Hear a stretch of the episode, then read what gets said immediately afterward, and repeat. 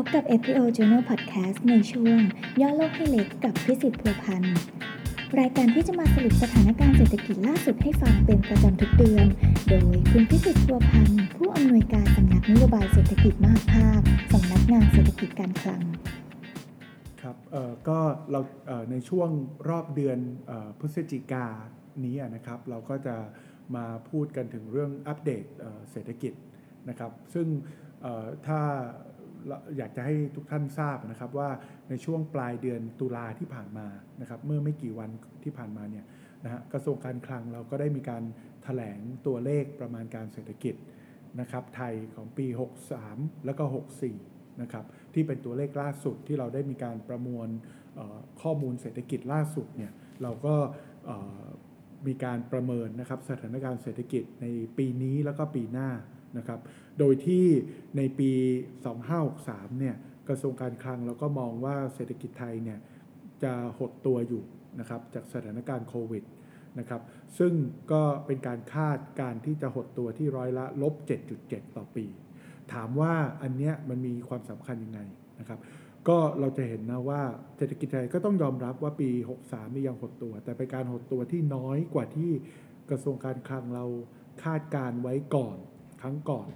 นะครับที่เราคาดการครั้งก่อนเนี่ยเราคาดว่าเศรษฐกิจไทยจะหดตัวที่ลบ 8.5 นะครับ ถามว่าเรามีปัจจัยอะไรที่ทำให้เราคิดว่าเศรษฐกิจในปี 63 เนี่ยจะหดตัวน้อยลงกว่าที่เราคาดการไว้เดิมเนี่ยนะครับเเราก็มองว่าเรามีการติดตามตัวเลขเศรษฐกิจต่างๆเนี่ยเราก็จะเห็นนะว่าตัวเลขเศรษฐกิจเนี่ยเริ่มปรับตัวดีขึ้น นะครับในหลาย ๆ ดัชนีนะครับไม่ว่าโดยเฉพาะนะครับการส่งออกนะครับการส่งออกสินค้าเนี่ยนะครับปรับตัวดีขึ้นนะครับเพราะฉะนั้นมันก็ทำให้ตัวเลขในภาพรวมของการส่งออกของไทยเนี่ยที่ปีนี้เราคาดเนี่ยเดิมเราคาดว่าจะติดลบประมาณ 27%เนี่ยส่งออกสินค้าปริมาณการส่งออกสินค้าและบริการเดิมที่เราคาดว่าจะติดลบ27%เนี่ย ตอนนี้เราก็คาดว่าจะติดลบประมาณ 20.9 นะครับ อันนี้ก็เป็นสัญญาณที่ดีของของเศรษฐกิจที่ที่เรามองนะครับ เพราะฉะนั้นปีนี้เราก็มองนะฮะว่าหดตัวที่ร้อยละลบ 7.7 ลดลงจากคราวครั้งก่อนที่เรามองว่าลบ 8.5 นะครับ ปัจจัยสนับสนุนก็มาจากเรื่องของการผ่อนคลายมาตรการควบคุมการแพร่ระบาดของโรคติดเชื้อไวรัสโคโรนา 2019 นะครับ แล้วก็การที่เราเริ่มมีการเปิดประเทศ ที่จะส่งผลให้มีกิจกรรมทางเศรษฐกิจมากขึ้น วันนี้เราก็เริ่มรัฐบาลก็เล็งเห็นนะครับพยายามที่จะเริ่มของการเปิดประเทศ เริ่มที่จะทำให้ให้มีการมีนักท่องเที่ยวเริ่มกลับเข้ามา แต่ก็ต้องต้องมีการตรวจเช็คการโรคระบาดนะครับไวรัสโคโรนาเนี่ยเพื่อให้มั่นใจได้ว่าคนที่จะเดินทางเข้ามาในประเทศไทยเนี่ย ไม่ไม่ไม่เป็นพาหะไม่ติดเชื้อไวรัสโคโรนานะครับเเรื่องของเศรษฐกิจประเทศคู่ค้าที่ฟื้นตัวอย่างชัดเจน โดยเฉพาะในกลุ่มประเทศเอเชีย ไม่ว่าจะเป็นจีนเวียดนาม ส่งผลให้การส่งออกสินค้าของไทยเนี่ยปรับตัวดีขึ้นต่อเนื่อง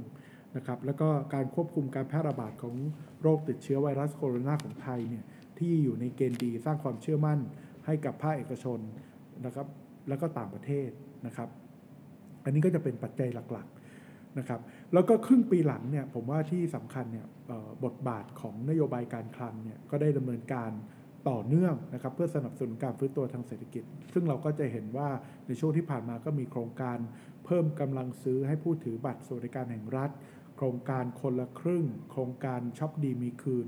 นะครับอันนี้เป็นโครงการล่าสุด 3 โครงการที่ที่ได้ทำเนี่ย ก็จะมีส่วนช่วยประคับประคองเศรษฐกิจนะครับ แล้วก็มองไปข้างหน้าโครงการที่อยู่ภายใต้การฟื้นฟูเศรษฐกิจในวงเงิน4แสนล้านนะครับที่สภาพัฒน์ดูแลอยู่เป็นหน่วยงานหลักในการดูแลนะครับที่อยู่ภายใต้กรอบของพรกเงินกู้ 1 ล้านล้านเนี่ยโครงการฟื้นฟูเศรษฐกิจต่างๆ ที่อยู่ภายใต้วงเงิน 4 แสนล้านเนี่ยก็จะช่วยในเรื่องของการจ้างงาน รักษาระดับการจ้างงาน ช่วยสนับสนุนเศรษฐกิจชุมชน ให้มีเม็ดเงินหมุนเวียนในเศรษฐกิจฐานรากนะครับ อันนี้ก็จะเป็นตัวที่สนับสนุนเศรษฐกิจในปีนี้ต่อไปนะครับ พอมาปีหน้าปีเศรษฐกิจไทยในปี 64 เนี่ยกระทรวงการคลังก็คาดว่าเศรษฐกิจไทยเนี่ยจะสามารถกลับมาขยายตัวได้ที่ร้อยละ 4.5 ต่อปีนะครับ โดยที่ได้รับแรงสนับสนุนจาก มูลค่าการส่งออกสินค้าที่กลับมาขยายตัวได้นะครับ ก็อย่างที่เรียนว่าสถานการณ์เศรษฐกิจเริ่มดีขึ้นนะครับเราก็มองว่าการส่งออกก็น่าจะกลับมาขยายตัว ในภาพใหญ่เนี่ย IMF เอง World Bank เอง IMF ก็คาดเศรษฐกิจโลกในปีหน้าเนี่ยจะกลับมาขยายตัวเป็นบวก ปีนี้ IMF คาดเศรษฐกิจโลกติดลบ 4.4 ปีหน้าจะกลับมาขยายตัวที่ 5.1 นะครับอันนี้ก็ผมว่ากรณีฐานเนี่ยทุกหลาย ๆ หน่วยงานเนี่ยที่เขามองหน่วยงานเศรษฐกิจเนี่ยก็มองเศรษฐกิจปีนี้ติดลบ ปีหน้าจะกลับมาขยายตัวเป็นบวกนะครับอันนี้ก็จะเห็นเม็ดเงินที่เราใช้นี่งบประมาณปี 64นะครับที่มีวงเงินประมาณ 3.29 ล้านล้านบาทนะครับแล้วก็การเบิกจ่าย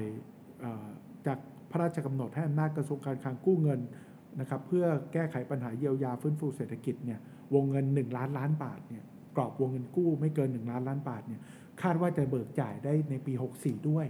นะครับล่าสุดเนี่ยก็เบิกจ่ายไปได้เกือบ4แสนล้าน เพราะนั้นเรายังเหลือวงเงินอีก6แสนกว่าล้านนะครับที่เราจะสามารถใช้จ่ายได้ต่อเนื่องในช่วงที่เหลือของปี 63 แล้วก็ 64 นะครับในกรอบพรกรเงินกู้ 1 ล้านล้านเนี่ยนะครับอันนี้ก็จะช่วยหนุนเศรษฐกิจในปี 64 นะครับแต่อย่างไรก็ตามเนี่ยสุดท้ายเนี่ยนะครับผมว่าในการประมาณการเศรษฐกิจไทย ก็จำเป็นต้องคำนึงถึงปัจจัยเสี่ยงที่ต้องติดตามอย่างใกล้ชิดนะครับเราก็คงไม่อยากเห็นการแพร่ระบาดของเชื้อไวรัสโคโรนา นะครับ เพราะว่าก็เกิดขึ้นในหลายประเทศ เราก็ต้องเป็นการดูแลอย่างใกล้ชิดไม่ให้ไม่ให้สถานการณ์มันมากระทบกับประเทศไทยนะครับ ปัจจัยด้านภูมิรัฐศาสตร์การเลือกตั้งของสหรัฐที่อาจจะส่งผลกระทบต่อที่ต่างการค้าและเศรษฐกิจโลกนะครับสถานการณ์ Brexit แล้วก็ยุโรปที่จริง Brexit เนี่ยอาจจะไม่ได้มีผลกระทบโดยตรงกับไทยมากเท่าไหร่นัก แต่ว่าเรื่องของอยุโรปเนี่ยสถานการณ์เศรษฐกิจยุโรปอะไรอย่างเงี้ยนะครับ อันนี้ก็จะมีผลกระทบ กับระบบเศรษฐกิจการเงินโลกค่อนข้างมากนะครับ แล้วก็การดำเนินนโยบายมาตรการการเงินการคลังของแต่ละประเทศนะครับ อย่างไรก็ดีเนี่ยสุดท้ายเนี่ยผมเชื่อว่า